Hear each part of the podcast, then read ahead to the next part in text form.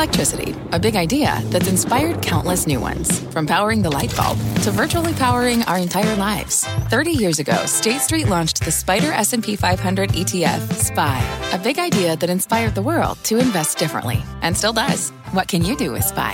Before investing, consider the fund's investment objectives, risks, charges, and expenses. Visit ssga.com for a prospectus containing this and other information. Read it carefully before investing. SPY is subject to risks similar to those of stocks. All ETFs are subject to risk, including possible loss of principal. Alps Distributors, Inc. Distributor. I'm Carl Quintanilla. You're listening to CNBC's Tech Check. Our show is live weekdays at 11 a.m. Eastern. Listen in. Good Friday morning. Welcome to Tech Check. I'm Carl Quintanilla with Jon Fortt and Julia Boorstin. Deirdre Bosa is off today. Stocks are selling off again. The NASDAQ was down a couple percent a moment ago. We're going to look at the high growth semis versus high growth software, the FTC twisting NVIDIA's arm. The volatility continues, of course. Where should investors put their money to work? Plus, on that theme, we've got two big movers today the CEOs of Marvell and DocuSign are going to join us. Those stocks headed in opposite directions after reporting results. And then a buy call on Peloton, why one Wall Street firm sees 80% upside from here. The stock is now reversing, though, some early gains. Julia? And amid today's sell off in the NASDAQ, two sec- sectors stick out semis versus software.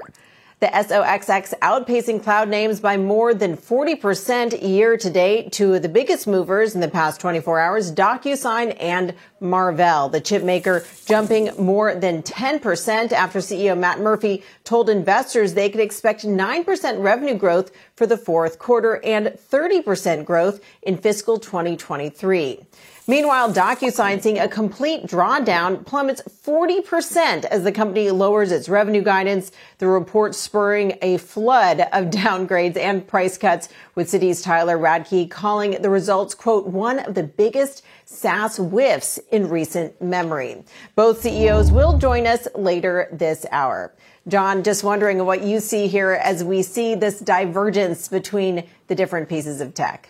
Well, Julia, I mean, partly I think we're seeing a shift, a realignment in expectations. Like yesterday, we had on Frank Slootman from Snowflake, we had on uh, Todd McKinnon from Okta. Look at those charts, though. Uh, both of those stocks had sold off, and then they turn in these results and they pop up. Uh, by contrast, you take a look at what's happened uh, in a lot of the hardware names. The expectations hadn't been so hot. Uh, and so, Carl, now that people are understanding, you know, particularly when it comes to Marvell, uh, I've been, we've been talking to Marvell a lot more this year. Uh, Matt Murphy has been acquisitive. He's been saying that they've got a lot of gas in the tank that people aren't accounting for, and this is the quarter.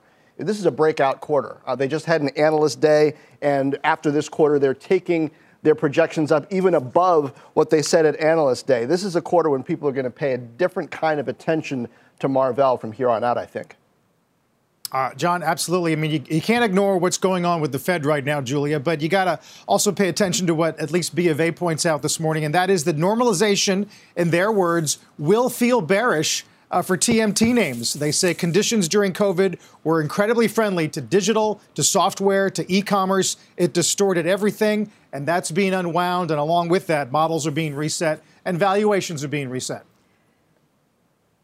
Yeah, I think that B of A comment really sums it all up. It says a lot about what happened with valuations, but I do think it's worth noting that as we talk about how the software stocks have been struggling in compared to the chip stocks, we, you know, you mentioned uh, Snowflake. We're seeing some of these stocks can be outliers. Snowflake is a perfect example, but I think there's going to be a big question here, as especially as we talk to companies like DocuSign, of how much of the growth that they've seen has really been a pull forward, and how much that growth is just simply unsustainable, even if the pandemic does continue in a sort of more hybrid work from home phase going forward with Omicron, Omicron and some of these other things. Jon. Yeah. True. Uh, and you look at DocuSign again, zoom back two year chart, it's still trading at around the levels from mid last year. So even a 40% drop right, from, from what levels. Uh, turning now to NVIDIA, shares down more than 4%, just about 5% at this point this morning after the FTC suing to block NVIDIA's acquisition of chip platform company ARM. That deal worth about $40 billion. The agency and Chair Lina Khan saying the acquisition would limit innovation in the industry, giving NVIDIA control over key tech and designs used by its rivals. NVIDIA pushing back on the suit, saying in a statement that, quote, the combination of our companies can enhance competition in the industry as we work together on further building the world of AI. Carl, uh, th- this one, you know, in the analyst notes that I'm seeing, it seems like people are saying now chances are this doesn't go through.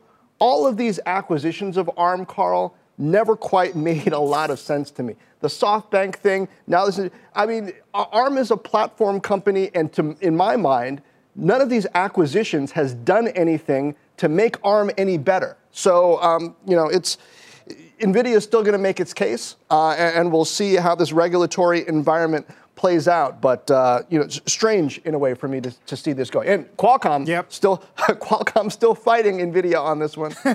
yes, yep. Uh, there's the UK uh, now, the FTC, Julia, and I think in, in time we've seen the analyst community certainly sort of uh, throw in the towel and say even whether it's valuation or strategic makes less and less sense as we go on. Uh, today, Citi takes their odds of a deal happening from 30% down to five.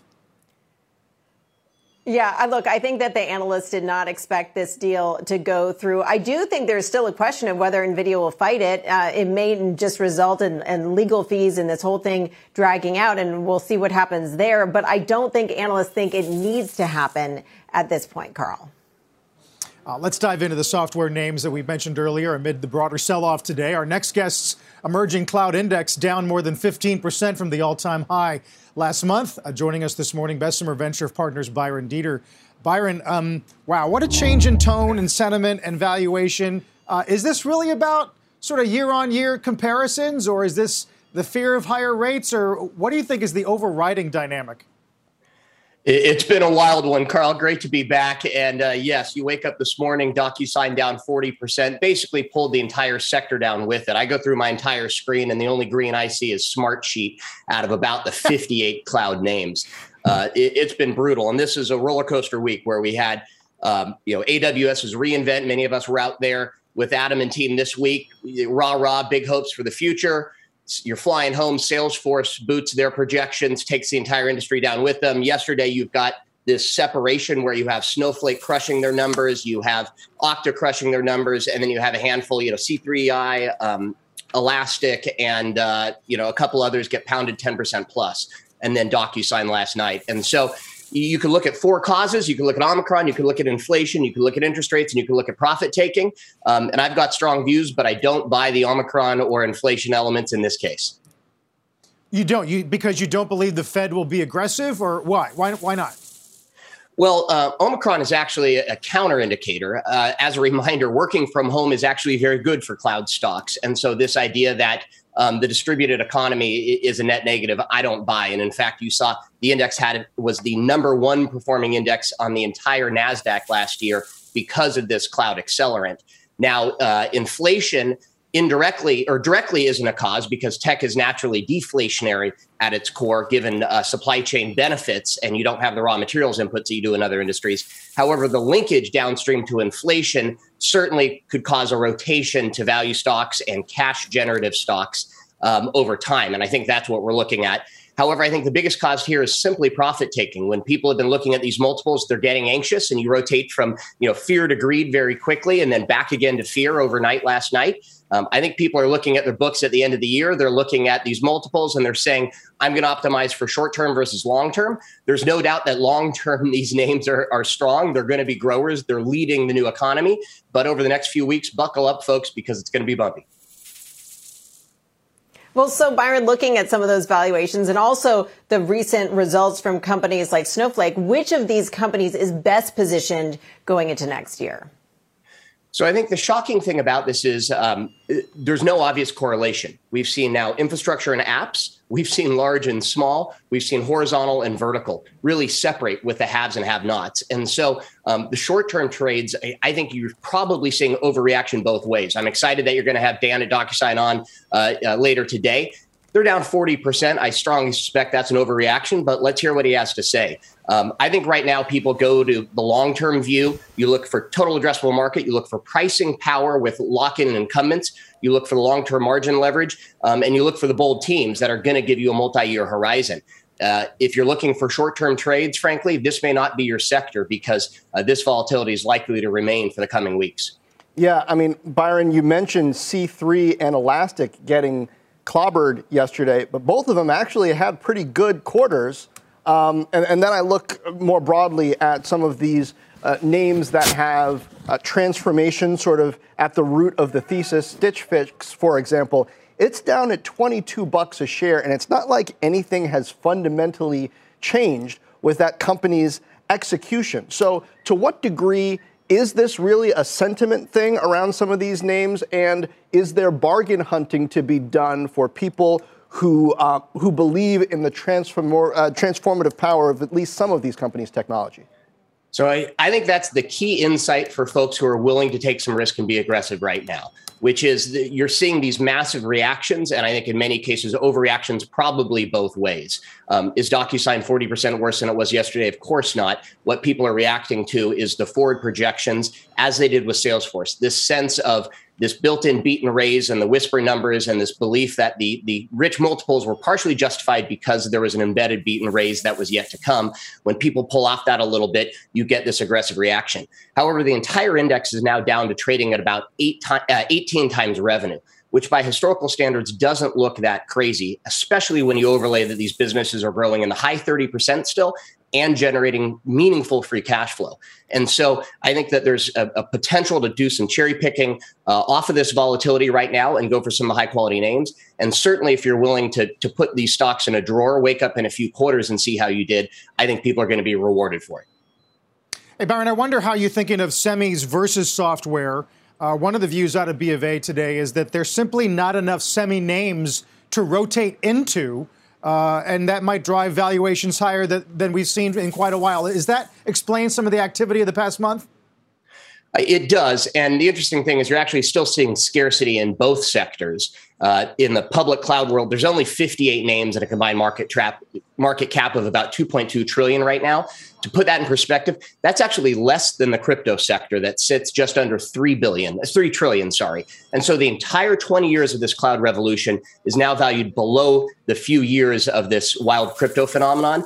And so you have this dynamic where people are rotating in and out. They're reacting to you know high volatility in a few names, and you're seeing this push down on the private sector. We've got you know some IPOs next week, including HashiCorp, that I think are going to be closely watched because there is still this thirst and this demand for these high quality names. There's just scarcity across all sectors, and people are rotating quickly given the, the amplified movements in any single name.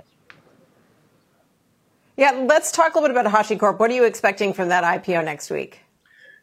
So we're investors uh, there. So unfortunately, I can't comment directly. I would just say that um, it's the the only top five cloud stock left to go public this year. When we published the Cloud 100 earlier this year, um, you know, HashiCorp is one of the preeminent names that people have been waiting years for, um, and so there's a lot of anticipation to see their listing next week. And then we're probably going to roll into uh, early 2022 before we see anything close to that quality. And there is a fantastic backlog of IPOs coming. This volatility will certainly, you know, cause folks to rethink a little bit the short term, but the shadow pipeline for late Q1 and early Q2 is fantastic. Well, let's talk more broadly then about DevOps and you know that, that segment of software. You know, we, we see uh, Asana taking a little bit of a tumble, though it's been doing quite well lately. We, have had Jen Tejada from PagerDuty on quite a bit. It, it, seems to me that there's an expanding group of companies. I guess we could throw Atlassian in there for a company of a much larger size as well that are really giving tools to developers uh, as they do this work. Now, whether you're talking about metaverse or you're talking about uh, data center cloud, developers are key uh, architects and masons in this process. So, uh, to what extent should uh, investors be paying attention to DevOps as an important area? Uh, we believe that that is one of the most exciting categories uh, still ahead, largely in the cloud space. You highlighted a few of the public names, and there are very few. So certainly, you know, PagerDuty, Atlassian, um, et cetera, are on that list. Uh, Twilio as well. Uh, if you look in the private side, Stripe is probably the highest valued public cloud company on the planet right now. Um, and that's one of these B2D or API centric platform as a service companies that people are waiting to see go public. That's a trend that has lagged. You saw application adoption first, and then you saw infrastructure as a service adoption second. Really, it's this middle layer, the API economy, that we think is going to power a lot of the next wave. The uh, Auth0 acquisition by Okta earlier this year was driven by that uh, phenomenon. Companies like like Zapier harness some of these elements. We think more and more that trend is going to usher in the next wave of many of the great public cloud companies. Very interesting. But back to your previous comments about valuation, how do you see uh, valuations for that part of the market? And, and are there any buying opportunities there? So we've been running hot for a while. When I've been on prior shows, um, there had been this this tension between super high quality um, and yet very rich valuations as these multiples were up in the you know 23 25 times run rate revenue numbers. Um, that was starting to get hard to justify on a growth adjusted basis even with these fantastic growth rates. As you pull back into the teens um, it, we absolutely believe as growth investors uh, that there's value to be had here in the long term sense meaning hyper growth companies that can scale and can double and double again in the coming years will reward those patient investors. And so, um, as you look at the names and as you look at these mega trends, such as DevOps, where you say the fundamentals underneath these markets are powerful, they're tailwinds, not headwinds, and the total addressable market in these segments is massive as more and more of these developers are empowered to make purchase decisions and are actually leading the IT buying for their organizations. Those are trends that are going to play out over many years. And if you hold those names patiently, you will be rewarded. Yep, investors uh, definitely looking for names that check all of those boxes you just listed, Byron. Uh, fascinating day. Good to see you. Thanks. Thank you. Much appreciated and buckle up. Speaking of which, two huge interviews coming up. The CEOs of Marvell and DocuSign. The NASDAQ, meanwhile, down 2% in a day. Rare day where you've got then the S&P down one, the Dow down just a half a percent. Tech check, just getting started.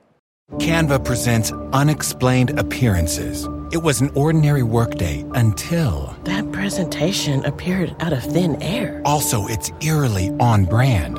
Wait, did that agenda just write itself? Words appear, making this unexplainable case. Unexplainable? It's Canva's AI tools. I can generate slides and words in seconds. Really? the real mystery is why I'm only learning this now. Canva.com, designed for work. What does it mean to be rich? Is it having more stories to share or time to give? Is it being able to keep your loved ones close or travel somewhere far away? At Edward Jones, we believe the key to being rich is knowing what counts.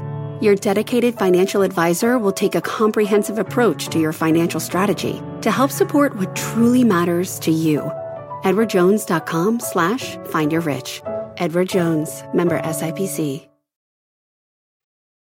NASDAQ down uh, 2.3% as you got a confluence of stories, a bit of a perfect storm. Blowups like uh, Docu and DD, some hawkish Fed speak today, and more curve flattening. You got the 10 year below 1.4 now for the first time since September, Jon. Yeah, again, given that action in the NASDAQ, not a lot of tech names in the green, but here's one shares of Marvell surging today. You can see it there up 16%. The stock hitting an all time high intraday after the company topped estimates for the third quarter. Revenue growing 61%. Analysts jumping on the positive results with a bunch of price target bumps and upgrades. Cowen taking the stock to buy, calling it, quote, a watershed moment for a Silicon Valley. For a silicon powerhouse, and uh, Bank of America upping its price target to 115, saying Marvell is the next $100 billion cloud 5G enterprise semi leader. Joining us now, Marvell Technology CEO Matt Murphy. Uh, Matt, good morning. Uh, and you've been sharing with us uh, your thesis. I think the, the viewers uh, who have been paying attention uh, aren't completely shocked by this, but it is Cloud Week. And even though you're a chip company, cloud is at the core uh, of what you've got going here. So please start there for those who might just now be paying attention. Why is cloud, why are the hyperscalers such an important part of what's reflected here? Sure, great. Good morning, Jon. It's great to see you and Carl and Julia. Uh, yeah, we had a tremendous uh, performance in the quarter, uh, largely driven by our, our data center business, which, as you point out, uh, was, was very strong. It uh, basically doubled year over year, and we guided it to be up in the fourth quarter uh, double digits. So the, the cloud business continues to be very strong for the company, and I think that's largely driven by uh, and you can see it in, in you know, published reports in the news, but tremendous capex expenditures coming as these large hyperscale companies expand their applications, their services, and even futuristic types of things like the metaverse are going to require tremendous amounts of capital spending on data centers, and that's really good for Marvell as uh, one, it's we're a key player there, and it's also uh, the largest single part of our business. It's over 40% of our revenues is in data center. And moving data around, large amounts of data at high speeds requires uh, new technology. That's some of what your chips are really responsible for. There's an autoplay here too, right? We talk a lot about the edge Uh, of the network, the intelligent edge, perhaps. So as that continues to play out, AI in cars, self-driving in cars, what's the impact for Marvell? Yeah, I think the long-term opportunity for Marvell in automotive is enormous. If you think about the next 10 years, the biggest growth drivers, eh, growth driver in semiconductor demand inside automotive is going to be for the data-centric type of semiconductors, the data-centric IP to uh, to move the data inside the car, to process the data, to secure the data, and to even store the data. And those technology pillars are really Marvell's uh, strengths, whether that's uh, chips that we have today for cloud computing, for 5G, even for the enterprise. We've taken those very complex, very high-performance data-centric technologies, and now we're applying them to automotive.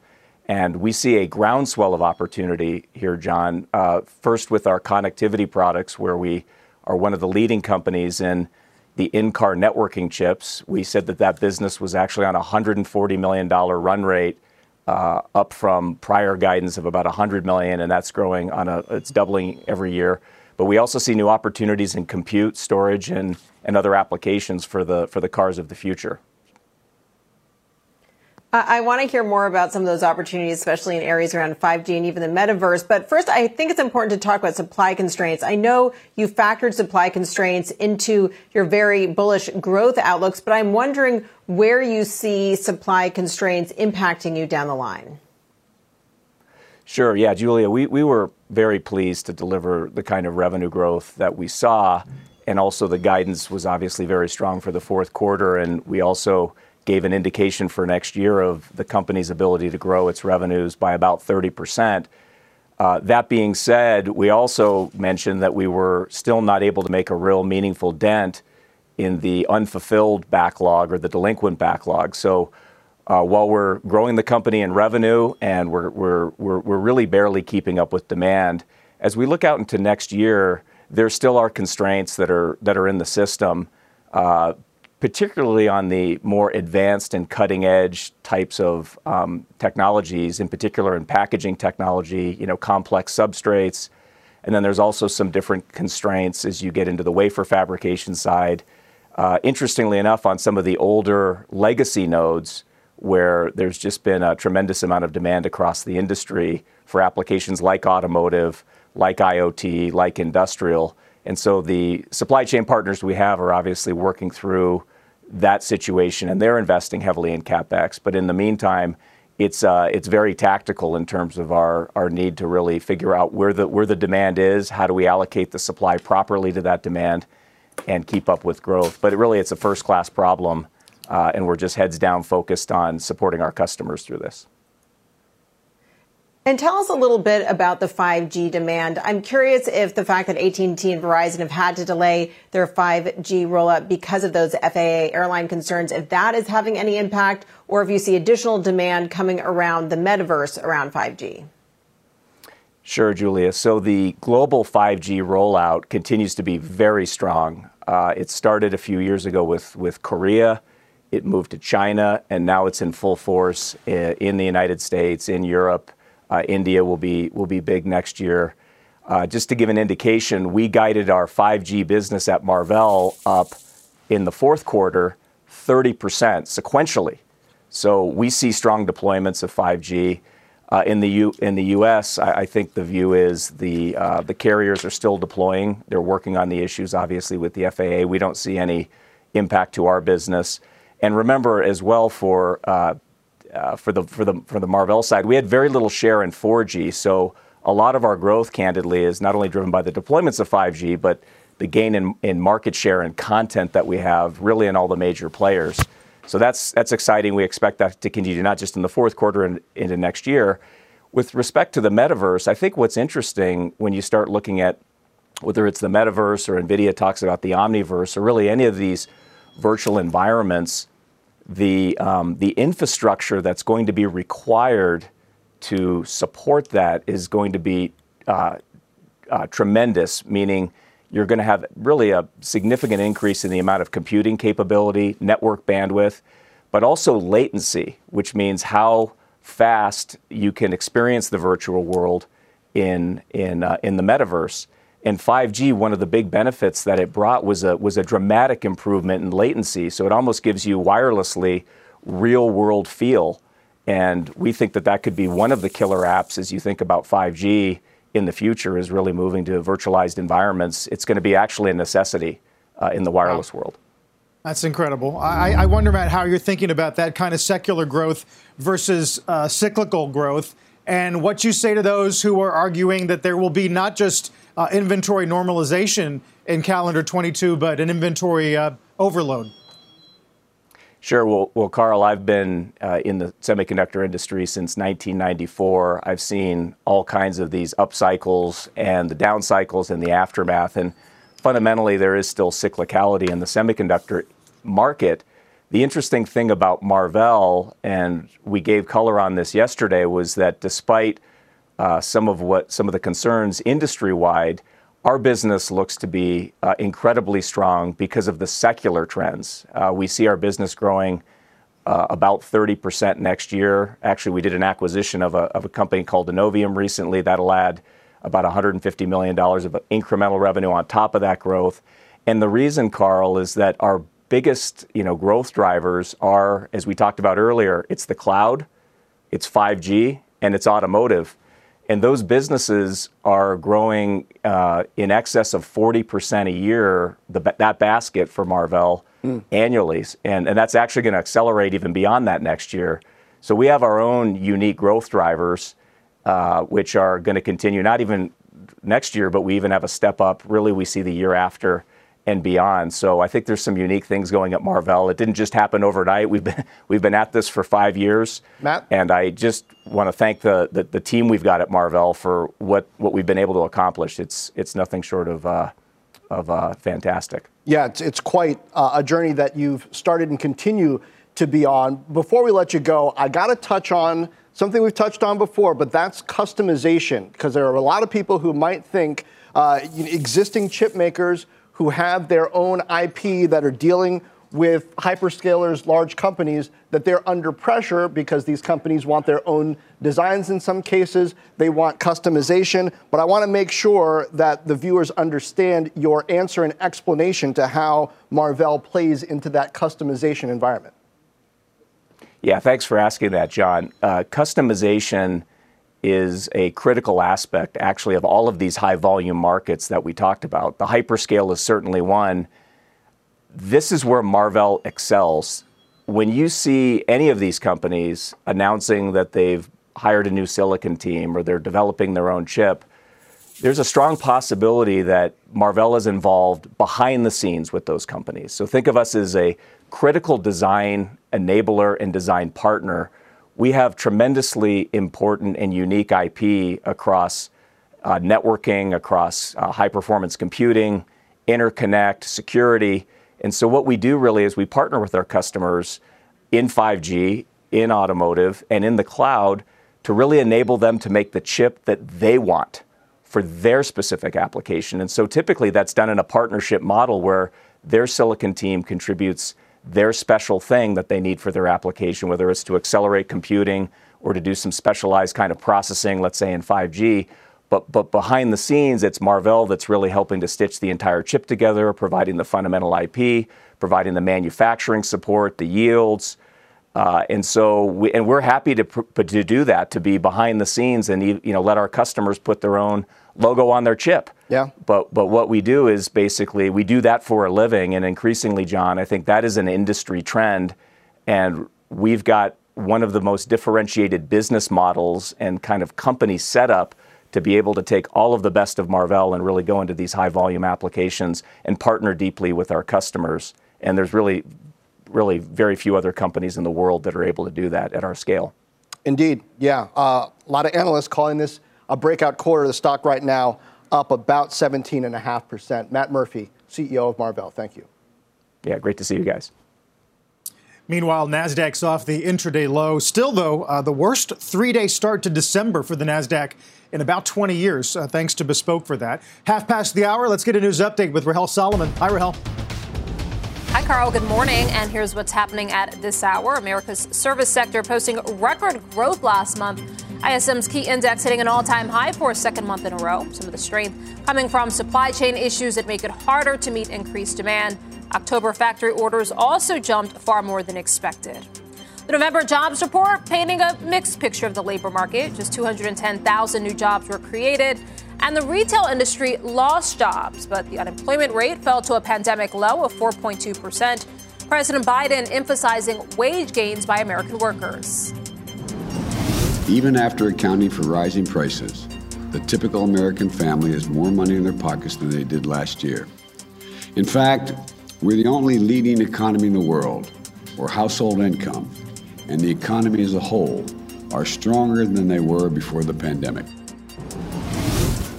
Shares of Ulta Beauty now falling more than a percent. That's despite posting a big earnings beat and strong growth in comparable store sales. The stock had soared about 7% in after hours trading. Ulta shares, though, still up about 30% this year.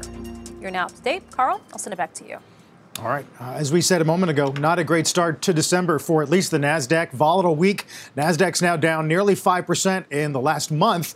Our senior markets commentator, Mike Santoli, looking at some of the key parts of the market tech, IPOs, and uh, big drawdown now uh, for Cathie Wood's ARK, Mike. Yeah, Carl. And those are the areas where there's been the most aggressive, high stress kind of surrender of early gains that we saw built up uh, into the early part of this year. That's why I wanted a two year chart showing the NASDAQ 100 ETF, the QQQ, along with the ARK Innovation flagship fund of ARK, as well as the IPO ETF. Amazing amount of convergence here, but just look at how people got nuts with the secular growth sector uh, back in the early part of this year. Now, obviously, this is mostly uh, about loss of price momentum initially, loss of fundamental momentum in expensive stocks that's what you see in DocuSign. It's what you've seen in Zoom. It's what you've seen in Peloton. And then I think it becomes portfolio stress. People who are taking big losses in those names also own other stuff. They also own other bigger tech stocks. And that's why I do think you have the pressure that's spilling away. Even though, and can we finally put to bed the when yields go lower, tech rallies uh, story? Because it doesn't always happen. We've seen that in the last couple of weeks. I do think on a relative basis, this is not necessarily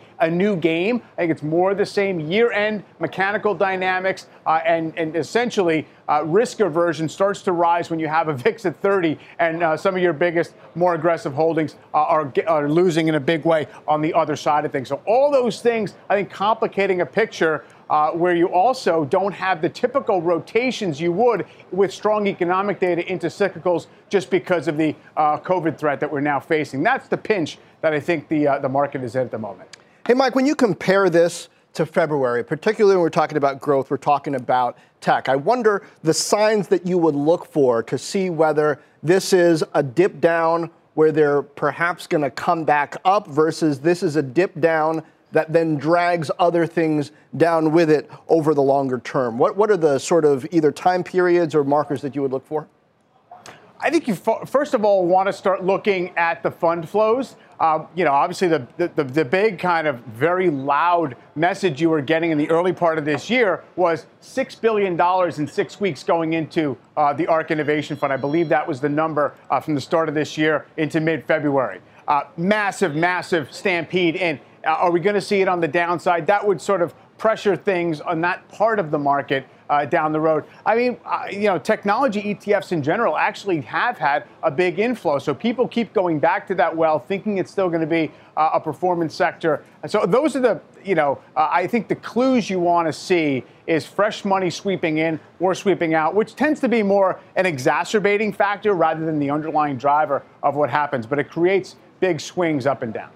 Mike, I know we've talked about this before. Uh, that is the, the pain underneath the index level. But this stat out of B of A today, 32 S&P names are off of their highs less than the overall index. I yeah. thought that was astounding. It is amazing. I was just looking at that. Uh, I think on a median basis, the, uh, the, the median S&P stock is down 12 percent. Uh, off its highs. Of course, the S&P down around five uh, at the max. So it does show you uh, an amount of just culling that's been going on constantly in waves. And again, in the last couple of weeks, the big change from earlier parts of the year, and this is the third 5% pullback in the S&P we've had this year. It's not anything extraordinary on that level, but the difference here is you've kind of interrupted the normal rotation between growth tech, uh, growth defensives and cyclical reflation trades because of the introduction of uh, the COVID threat at the same time. The Fed wants to seem attentive toward inflation. So I think that's why we're in a little bit of a limbo on a Friday, not knowing uh, two days worth of headlines, but still kind of respecting yesterday's lows in the S&P so far.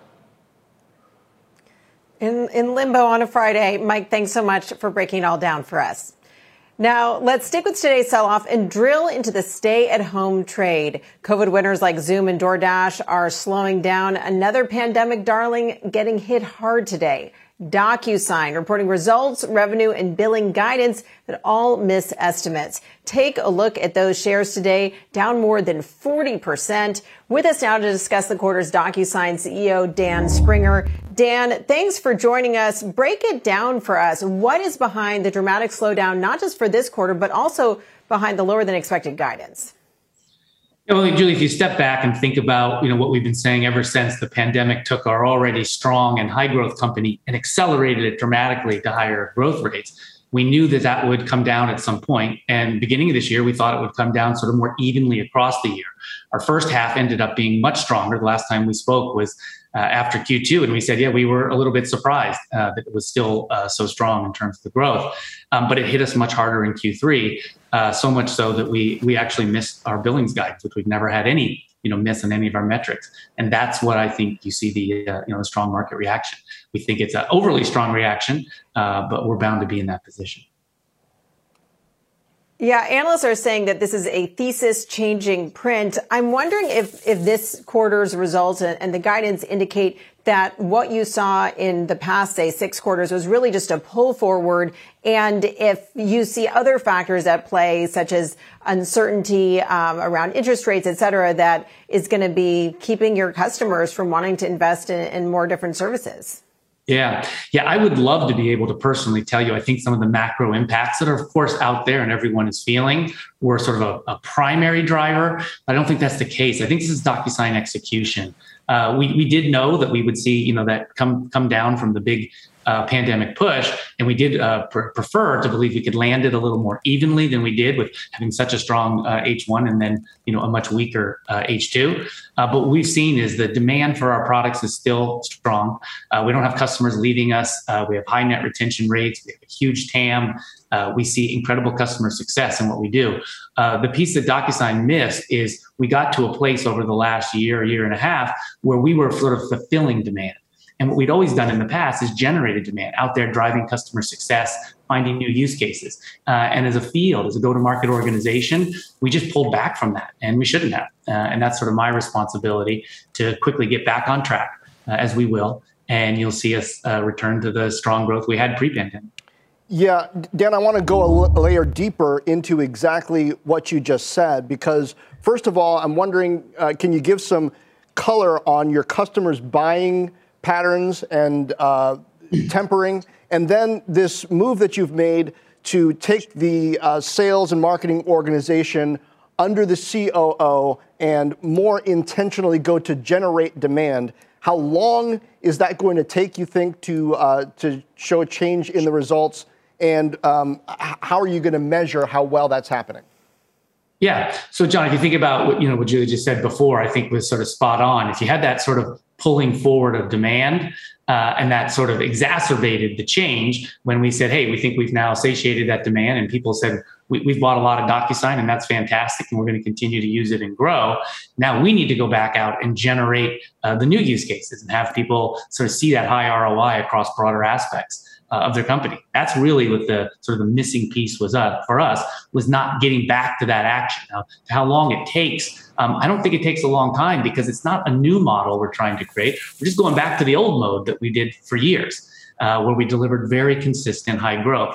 I think that's the same model you'll see from DocuSign in the future. Uh, we sort of said we think this is an H1, H2 story. And so, you know, for H2, uh, we had lower billings in Q3, you know, and we guided to lower than our initial, uh, you know, goals we had previously for Q4. Uh, and that's the time frame we think we'll be able to sort of right uh, that activity uh, and be back to where we, we were in the prior years.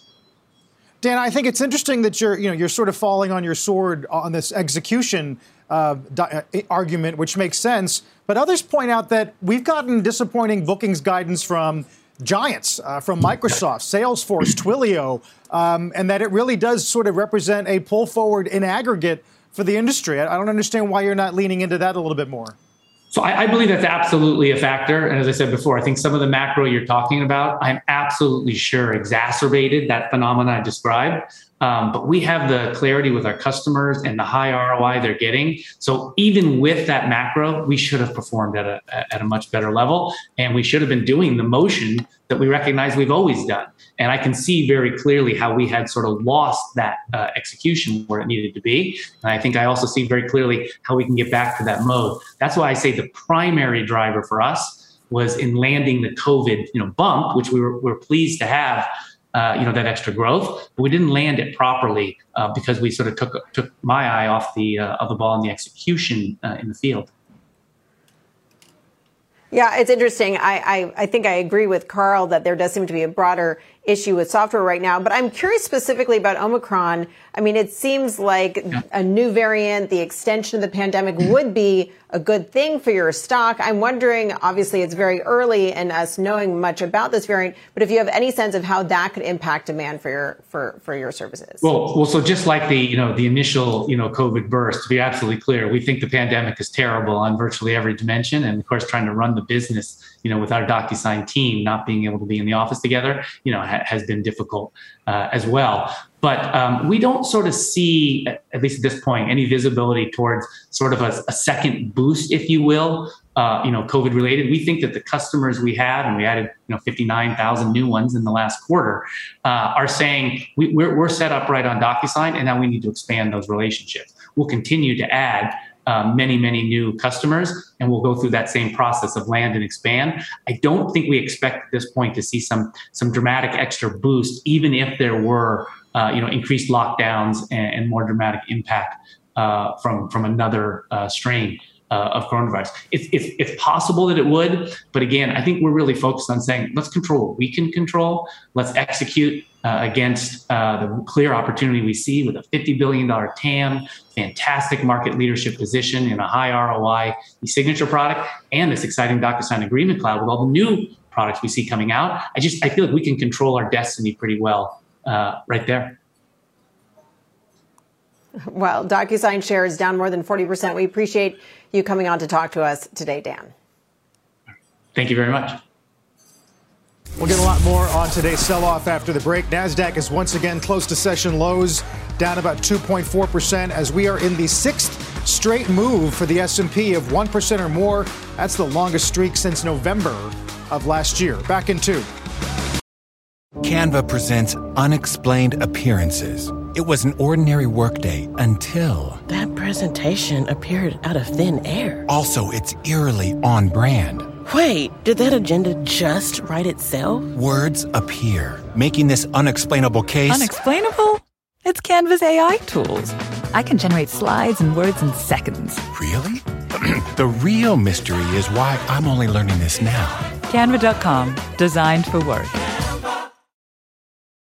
Life is a highway, and on it there will be many chicken sandwiches. But there's only one McCrispy. So go ahead and hit the turn signal if you know about this juicy gem of a detour.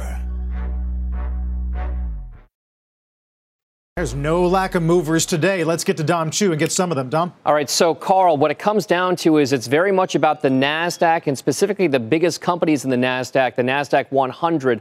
If you take a look at that, it's a, lesser degree this market sell-off about the broader S&P 500, and even a lesser degree with regard to the 30-stock Dow Jones Industrial Average. Now, what I want to point out is for the Invesco QQQ Trust, this is the main ETF that a lot of traders use to track that bigger Nasdaq 100 trade. The reason why it's important is today, $380 and roughly 75 cents or thereabouts. That represents the 50 day average price on a rolling basis for this particular NASDAQ 100 tracking vehicle. Now, it bounced off there. We're right around session lows right now, and it bounced there as well. This is the first of the this is the first time that we've actually kind of broken to the downside towards that level for the Nasdaq 100 overall. We've done it already for the S&P 500, for the Nasdaq Composite, and the Dow. So it's something to keep an eye on from an index level. Now, within that, if you take a look at some of the real action within those currents kind of underneath, you can kind of see software very much in focus here. Adobe and Intuit both down about four and a half to eight and a half percent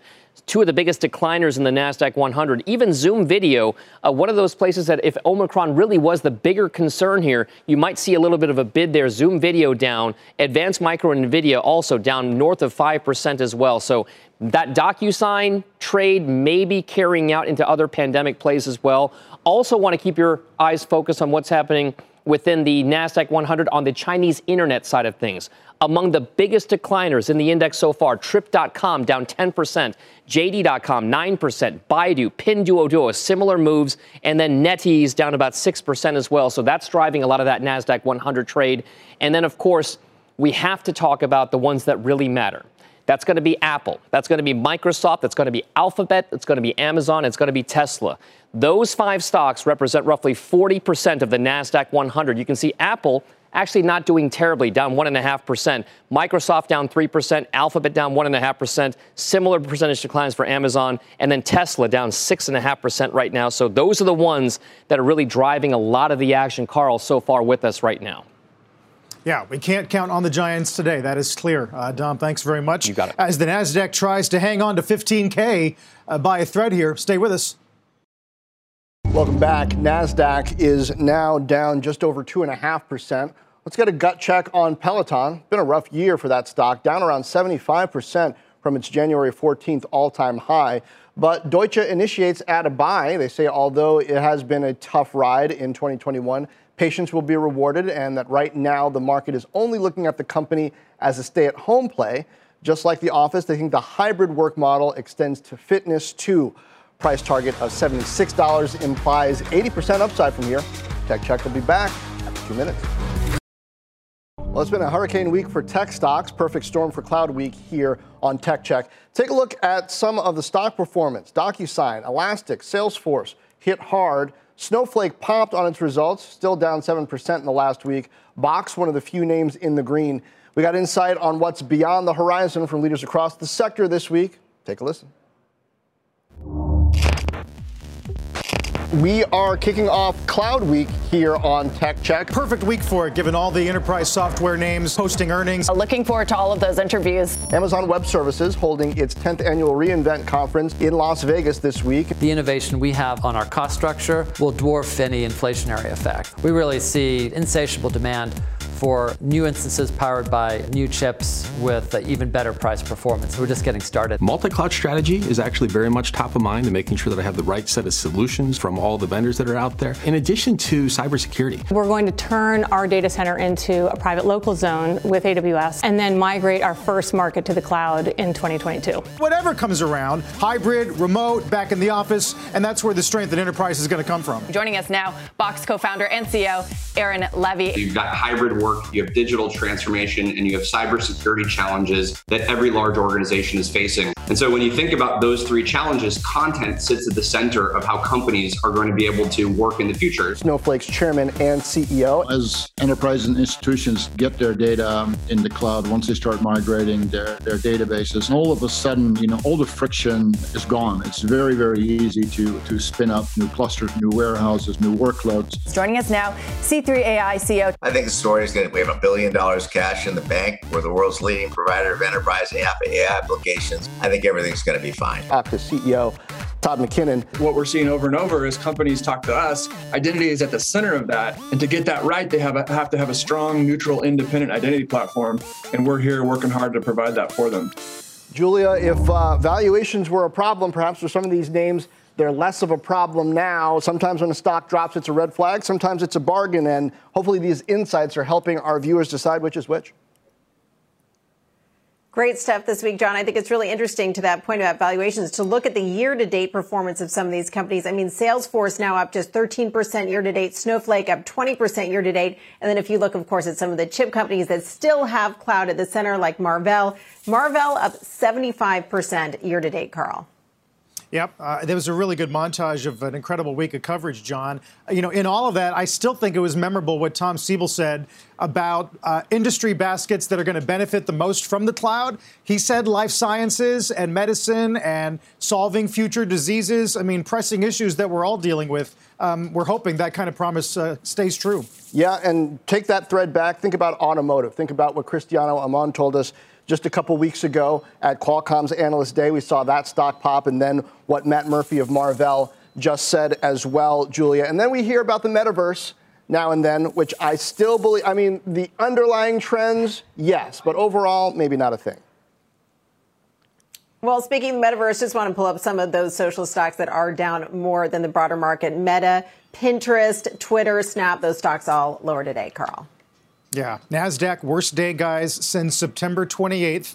Uh, now down 6% in the last couple of weeks. It'll be a busy week next week. We'll get CPI a week from today. Uh, we'll get Stitch Fix and um, GME and Chewy and Lulu, and of course, a ton of analyst meetings. Have a great weekend. You've been listening to CNBC's Tech Check. You can always catch us live weekdays at 11 a.m. Life is a highway and on it there will be many chicken sandwiches. But there's only one McCrispy. So go ahead and hit the turn signal if you know about this juicy gem of a detour.